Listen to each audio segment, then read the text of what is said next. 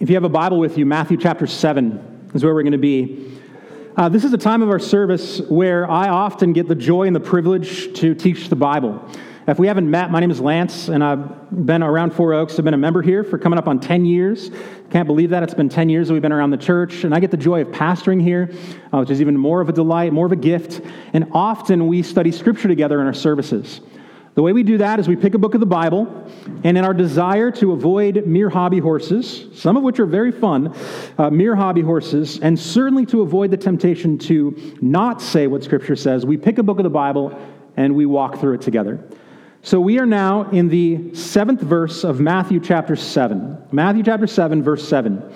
If you're just jumping in, we are at a wonderful time in the study of Matthew. We're coming near to the end of what is called the Sermon on the Mount. My guess is, is that no matter your background with Christianity, you've probably heard the words of Jesus in this sermon, and they are familiar to, to you in some way. My desire, my great prayer over the next number of moments as we read this together is that I could do two things. I would love to be of benefit to you. And I know that that sounds obvious, but it really is a concern of mine that I could help you in your understanding of the Bible. Of course, that's way better than the opposite if I would be of detriment to you. you know, if that's the case and you leave here and you say, wow, I just, uh, I don't know, I, it's more fuzzy and I don't get it, that would be a, a disaster. So I pray against that. I want to help you. And then, second, I hope that these moments inspire a kind of holy curiosity in you to know your Bible better. So that if this is the only time where we study together, this is the only time, it's wonderful. We're so glad you're here. You may not feel equipped to or sophisticated enough or whatever it is. You may not have time or the habit of reading Scripture. And that's great. I'm glad we get this time together, but I want to invite you to more than that. I want to invite you to know that these words, God's very words to us, are alive and active, and they're for you tomorrow as well, and on Tuesday and on Thursday. And if, as we study, you desire to understand the Bible more, then I would just be so tickled. That would be excellent. So let's look together now in Matthew chapter 7, starting in verse 7. Jesus is going to return to, he's nearing the end of this collected bit of teaching that Matthew puts here. He puts it all in one place. It's probably a culmination of themes that Jesus taught on many times. He's compiled them here. And he's coming near to the end of it, and he's going to return to a great theme of Matthew chapter 6, and that is prayer. He's already taught us in Matthew chapter 6 the Lord's Prayer. He's told us to avoid a certain kind of praying, a both hypocritical religious praying and a kind of pagan, what he calls a Gentile babbling. So the question for us is going to be why is he returning to prayer? Why, after teaching us to seek first the kingdom and teaching us to not be anxious and teaching us not to judge others, why does he return to prayer? That'll be the question that we look at. Verses 7 through 11 is about prayer itself. And then we're going to look at verse 12 as, well. Verse 12 is perhaps the most famous saying of Jesus, the golden rule, if you've heard of that one before. I'm going to read that, and I'm actually going to include it. Your Bible might have it separated out with verse 13 and 14. I'm going to read it with 7 through 11 and hopefully try to give a bit of a connection for why I think that makes sense. This is the seventh verse of Matthew chapter 7. It says, Ask, and it will be given to you. Seek, and you will find.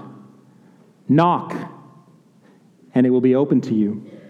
For everyone who asks receives, and the one who seeks finds, and to the one who knocks, it will be opened. Or which one of you, if his son asks him for bread, will give him a stone? Or if he asks for a fish, will give him a serpent? If you then, who are evil, know how to give good gifts to your children, how much more will your Father who is in heaven give good things to those who ask him? So, whatever you wish that others would do to you, do also to them for this is the law and the prophets. Let's take a moment and pray together.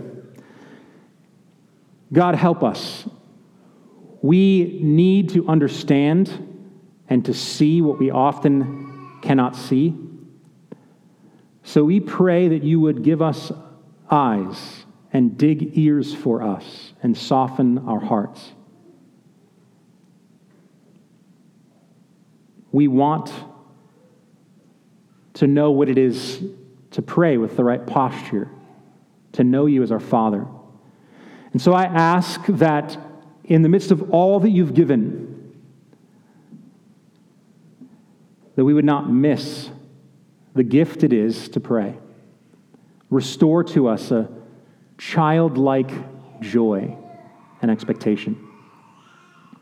God, we thank you for being transcendent. You are beyond us. Your power and might is more than we could calculate, and yet you are here. So we thank you for your presence. Help us to learn together now and to be more like Jesus. We pray it in his name. Amen.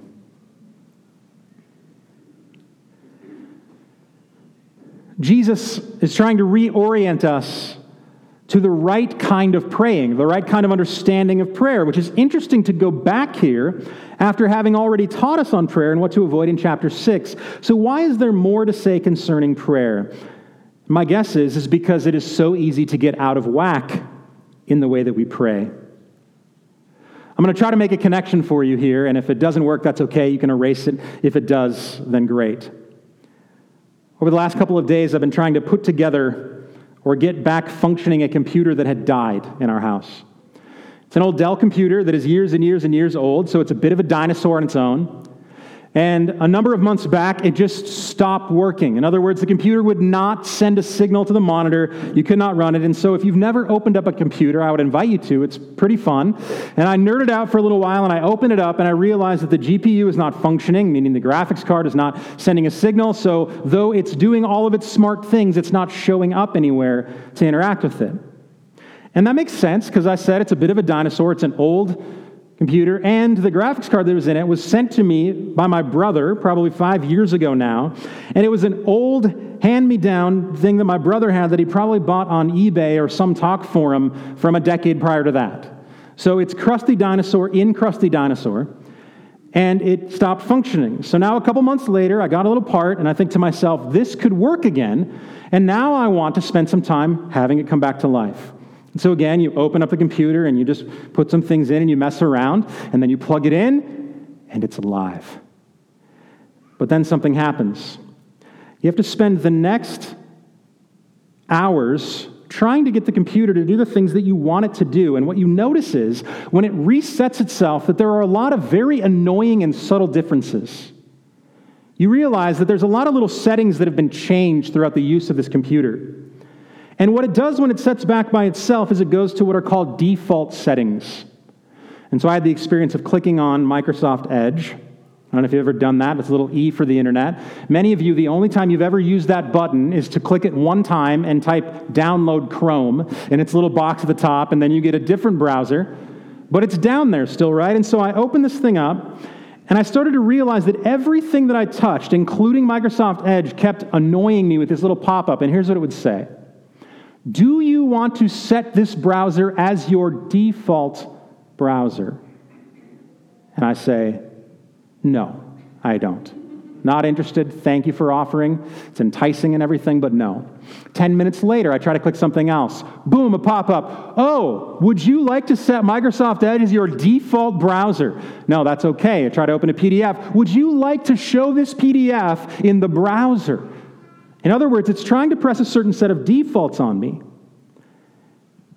And it got me thinking about why Jesus may be teaching us concerning prayer.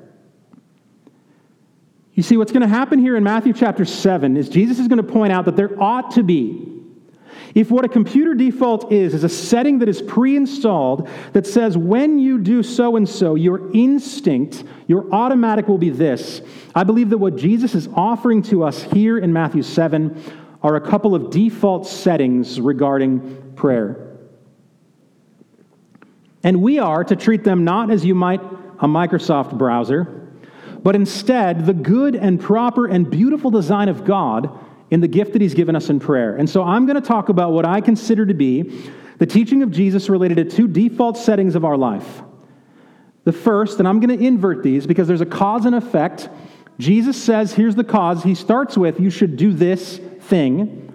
And then he backs it up with, this is why. And I'm just going to flip those. Our default setting related to prayer should be about position. We have a default position that should lead us to pray. And that position is that we are related to the Father. Seeing God as Father and reminding ourselves that that should be our default setting will help us in prayer. And then, secondarily, not only position, but we have a posture in prayer. What is our posture? How do we approach this Father who loves us and has all things? And the response here is that our, pro- our posture ought to be one of childlike faith.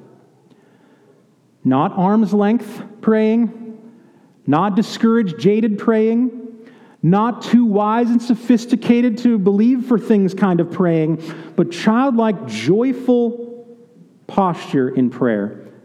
And those two things, position and posture, are going to be what I believe Jesus helps us to see so that at the end result, here's one hope, one prayer. The end result is that you would leave here today reminded of the wonderful gift you have in prayer and be motivated to say, I want to pray not only in this way, but more in this way.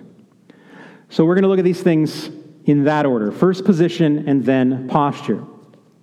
I want to remind you that one of the most astounding and unbelievable things that Jesus taught, the things that got people really uncomfortable, the things that gave sort of twitches and ticks to the religious folk of the day, is when Jesus began to speak of Yahweh Yahweh, the God of the universe, the God who had set the law down, who upheld all things, Yahweh, who had held, been held in such high regard by, by the Jewish people for good reason, that this same Yahweh, the high and exalted one, Jesus is inviting his followers to call Father. And that disturbed all of those who thought that he was being flippant. But the miracle that Jesus is inviting us to see is that God can keep and does keep all of his, this is a technical theological term, all of his Yahwehness, and he has made a way through his Son such that that God, with all of his power and might and strength and all of his transcendence, is as close to us as a father. And in fact, is our eternal Father, not just mystically, not just theoretically, not just metaphorically, but that He is more our Father than any earthly Father we've ever known, that He is eternally to be known as our Father. And so Jesus starts in verse 7 by saying, Here's what you should do. You should ask, and you should seek, and you should knock. But we're going to start with why. What's the cause of that effect? And he says, Well, here's what you need to remember. You would pray like this if you remembered and saw God as your Father. The question becomes something like this Here's a jumpstart to your prayer life. What is God like? What do you think God is like?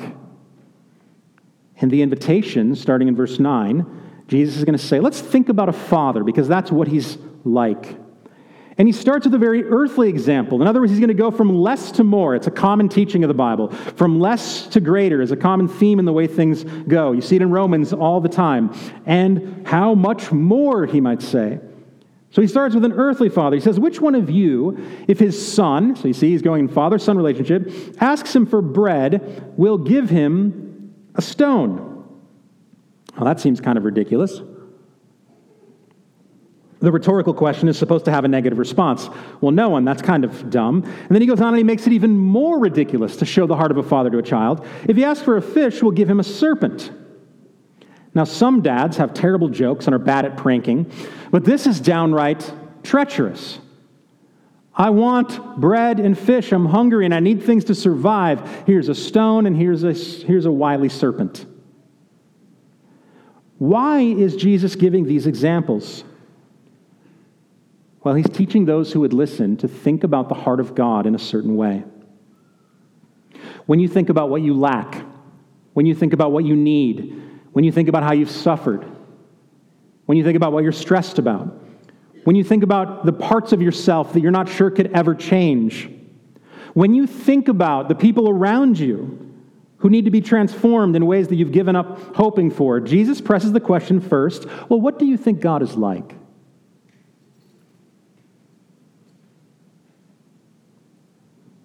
The response ought to be well, he's like a good father. And what do good fathers want for their kids? They want the kind of relationship where a child, in boldness and joy, comes expectantly to the father and says something like this Father, I know you can provide. Father, I know you're wise. Father, I know you can lead. Father, I know you can guide. And I'm your child. Therefore, could you give? Therefore, can I give you my desires and I would find? Therefore, can I knock and you would open? You see, if and because the Father is good, and if you are positioned in relationship with Him like that, then it would open up the floodgates of you rushing to Him in joy. The default setting to God for all of those who are alive in Christ is that He is our Father with a disposition to bless the child. This same idea of father relationship is found in Luke chapter 9. It's kind of a parallel, what Bible scholars call a synoptic episode, meaning alongside in, in Luke, which is another gospel. Luke chapter 11 is, has many of the same teachings, teachings found from the Sermon on the Mount. And this is the way that Luke says it, almost identical, there'll be a few little changes. He says in verse 9 of Luke chapter 11, And I tell you, ask and it will be given to you, seek and you will find, knock and it will be open to you. For everyone who asks receives, and the one who seeks finds the one who knocks, it will be opened. What father among you, if his son asks for a fish instead of a fish, will give him a serpent? Or if he asks for an egg, will give him a scorpion. I'll just pause there for a moment. He's made it more ridiculous. I'm sure that in many of the times when Jesus taught, he perhaps used slightly different illustrations. And this one really shows the treachery of a terrible father. I imagine like a little Cadbury kind of egg. He's like, I need an egg, please. And then it opens up and it's a scorpion. I mean, that'd be a sad situation, right? Why is Jesus pressing such absurd things? He's forcing them to ask, yeah, what kind of father would that be? Therefore, he says, what kind of father do we have? He goes on in verse 13, if you then, who are evil, meaning fallen, and a part of this order, know how to give good gifts to your children, how much more will the Heavenly Father give the Holy Spirit to those who ask him. How much more? Meaning, this father, imagine the best intentions of a good earthly father. Imagine the kind of feeling that you would have when you are protected and cared for and guided by a father in all of the best senses of that word, earthly. Jesus says that's a mere whisper.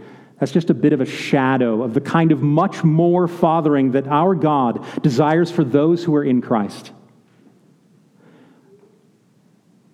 What kind of father do we have? Is the question that we ought to ask when we pray. And I think that Jesus would say, What kind of father do I have? is the question that we ought to ask when we do not pray. Here's a question for you Do you not pray? Because you believe that God does not care?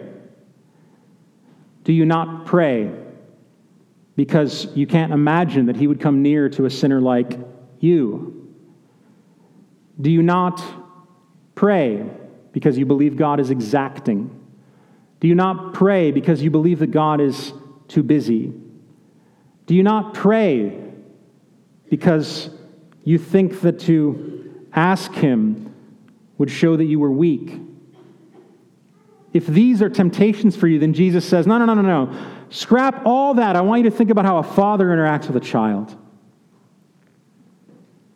What happens when a child, in joy and boldness and sincerity, rushes to a father and places all of his desires and wants into the basket of the provision of the father and says, Please, can you, Dad, give? What we are taught to answer is that a good father desires this oftentimes more than anything else in the world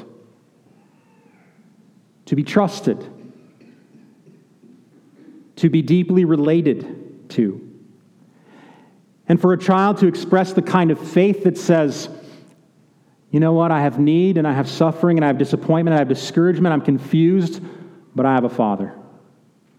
And I'm going to go to him our default position is that those who are in Jesus are loved by Him with the same eternal, deep delight that the Father has had in the Son for eternity past.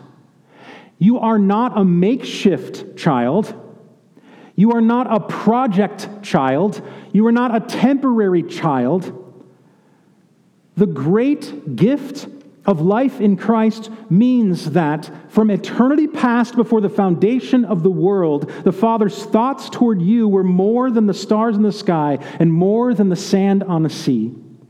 It means that in the work of Jesus, coming to live a righteous life and dying a sinner's death, and erupting up out of the grave because it could not hold him, that the Father was loving the Son and loving you at the same time. It means that you, daughter, and you, son, for eternity future, will have a spot at the table and be loved by the Father the same way that he's loved his Son for eternity past.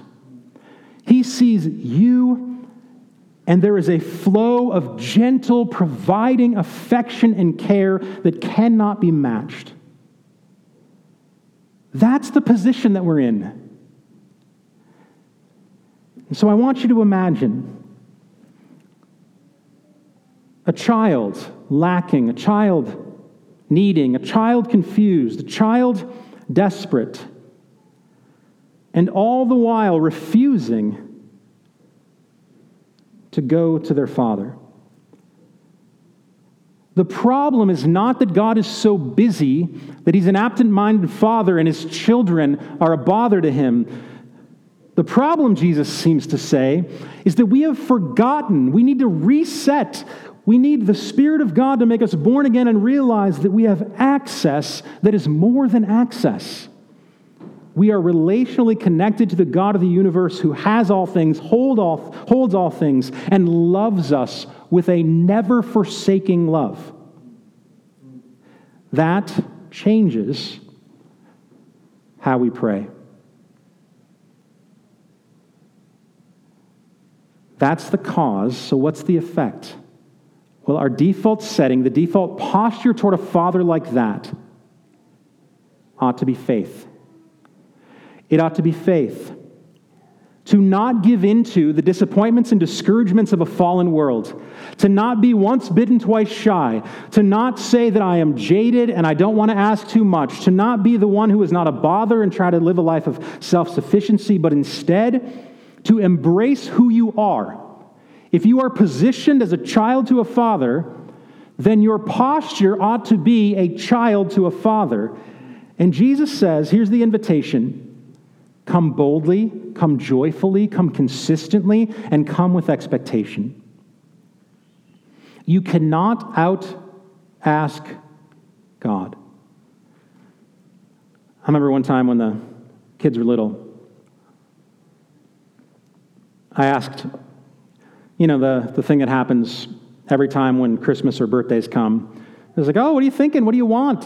What do you, what do you want any gifts or anything like that? And other than the 100% of the time where I tease them that birthday is canceled that year or that gifts are illegal because the president just signed a new bill. See, I have a lot of bad dad jokes with the kids. But in addition to that, I sincerely want to know. There's been a couple of times throughout the, the years where they've asked for something that was either far, far, far too small because they couldn't think of something, but sometimes something way, way, way too big. And it's actually funny to watch a child not understand the scale of life. There's been times, I think, when a child would even dare to ask a father for something that a billionaire could not provide. I've told this story before, but one time when the kids were just learning about what the sun was, they got up way early in the morning because they always did, and it's 5 a.m. And we come downstairs and it's dark. And so I'm turning on all the lights, and they point outside and they say, Lights, Daddy, light. And I realize that my lights are on, but they're pointing at the big light outside. They didn't want it to be dark outside, and they just were like, Come on, turn on the light. And I think to myself, one, how funny and what a joy to get to teach them. How could I describe? I know to them a light switch was already magic, so they figure, why can't you turn on the sun? And then here's the question Am I mad at them? Do I think, oh, your childishness? Asking a father to do something he could never do? Or instead, am I not melted with utter delight to think that a child would look at a father and be like, I don't know, you probably can. I have a want and I'm just going to bring this to you. You see, that's the amazing thing about children. In good, and I know that in a fallen world there are jaded aspects of this, but in a good relationship with a father, to a kid, they have no idea the bounds of what they can provide. I don't know, my dad can drive a car, so maybe he can turn on the sun. I don't know. My dad can go to the store and he just waves this little plastic card around and then people give him things, so maybe, I don't know. I just know that I have a father who loves me. When I have problems with math, it's crazy he knows. You see, our posture toward this Father ought to be one where we say we are not going to offend him with the greatness of our requests, with the depth of our authentic, real desires, but instead delight his heart. Now, at the same time, when a child asks for something that's outlandish, there's also another thing that melts your heart, too. And that is when the kid says, But I know if it doesn't work out, it's okay. And I remember the moment that our kids started to genuinely think that as well. Hey, here's what I want, but you know what? I'm also learning it's okay if, I, if it doesn't happen. It's, it's okay. I'm going to be okay. But Jesus says our default posture toward this Father who loves us ought to be one of faith. And here's a question for you is Jesus naive? Does he not get it? Is he not in the real world? Does he not know what it means to be disappointed? These are rhetorical questions. Of course, he knows. What's astounding to me is that Jesus himself knows all the times that we've asked and we've not yet received. He knows all the times that we've sought and we still feel lost. He knows all the times that we've knocked and been tired and feel like we may crack our knuckles because nothing seems to be opening. Then, how could he have the audacity to say, keep asking and keep seeking and keep knocking? Well, I think the reason that he does this is because it is not antithetical to the fathering of God for prayers to sometimes not be answered in the way that we asked. We learn that God is our Father both in the joyful asking for things, and we learn how God is our Father in the timing and the provision which He gives and sometimes hesitates to give. Because good fathering includes a knowledge and a wisdom and a direction that is beyond what children should know. This is why we need to keep both these things in tension. If we forget that God is our Father, we may be remiss to or never ask and if we forget that He is our Father, we may ask for things and be annoyed that He doesn't do what we say as though He were a vending machine. So here are a couple things being taught by Jesus. If you are the kind of person who prays in this way, I asked one time and it didn't come, and if the Father's just going to do whatever He wants anyway, then why do I even have to ask? I think what Jesus would say is, you're missing the point of prayer you can't approach your father outside of the context of relationship. And if you think that this is about a math problem of getting just what you want, then there's more for you to learn. So, some things to keep in mind as we work toward a default setting of a posture of faith. One, it is true that this is not all the Bible says about prayer in Scripture. So we don't proof text God we take the totality of His Word, and somehow through the mix of all of it, we're to maintain a posture of joyful asking.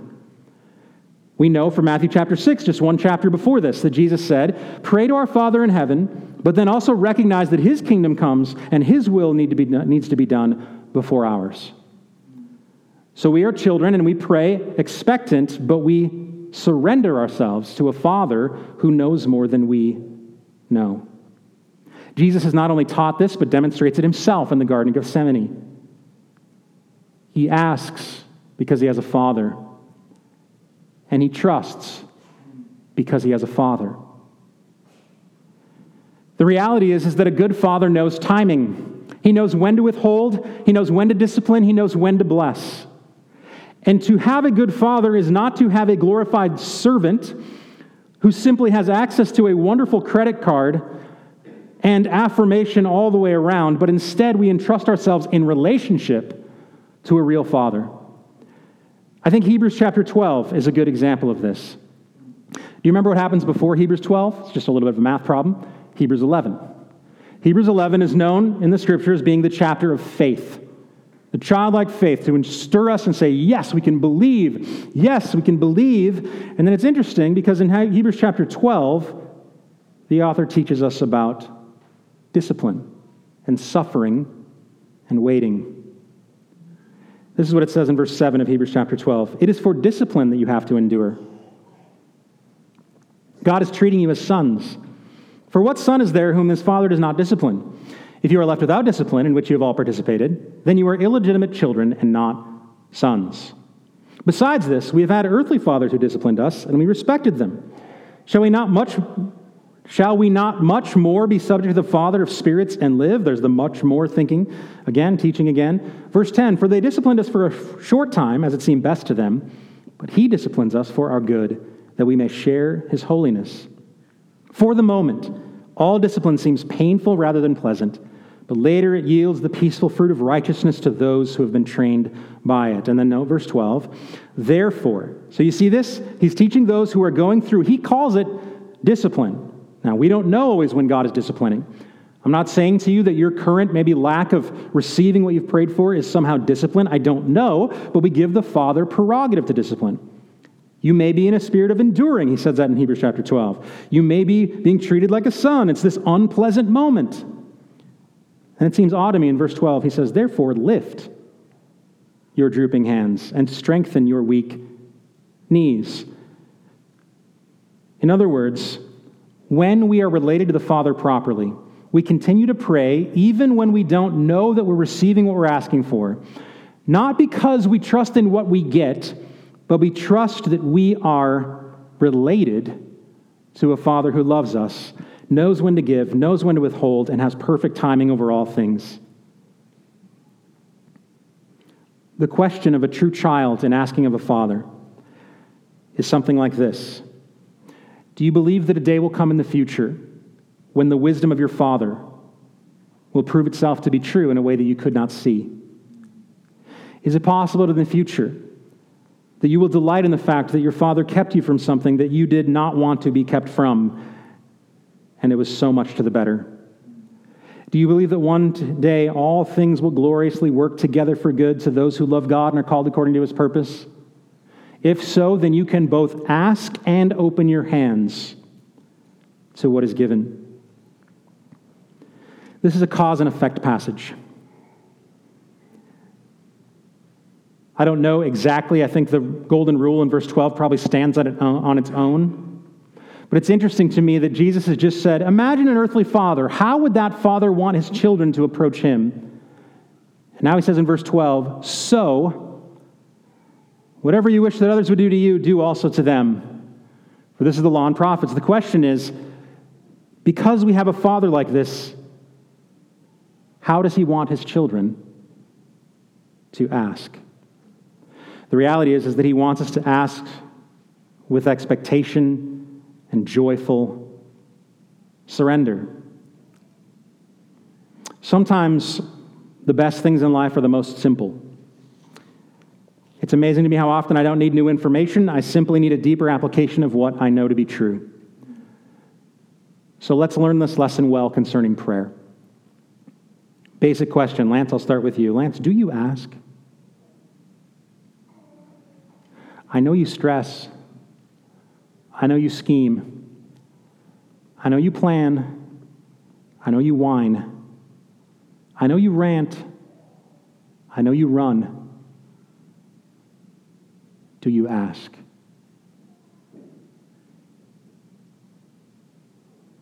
Here's a good question for us What are we seeking? What does your prayer life reveal that your heart wants the most? What are you seeking? Many of us, including myself, often fail, fall victim to a prayerless life because what I am ultimately seeking is a self sufficient life. I want to prove that I can do it. I heard someone say one of the most helpful things for prayer for me. They asked a basic question Why is it that you don't pray? The answer in response because you think you can do it. How is it that you can go day after day and week after week and month after month without praying? Well, because you are seeking and finding what it is that you want, which is a self sufficient life. Are you knocking? I think the idea of knocking here seems to be about persistence. We didn't have time to read the whole thing, but in Luke 18, Jesus tells a parable to the effect that they always ought to pray and not lose heart. That's how he introduces the parable pray and don't lose heart. Are you no longer knocking because you lost hope? I think about the things that maybe I used to pray for. I saw a drone image a while back of what is called uh, it's an airplane graveyard. I think it's out in Arizona somewhere. So if you're a decommissioned plane, military, civilian, airliner, or whatever, there's this place that just collects all these and it is an image from above of an unbelievable scene of these abandoned airplanes just in a graveyard of a field. I think the question here that Jesus would put to us is there a graveyard, a similar abandoned field of your prayers? Is there something that if you look back, you'd say, you know, I used to believe God for that, but I just don't now?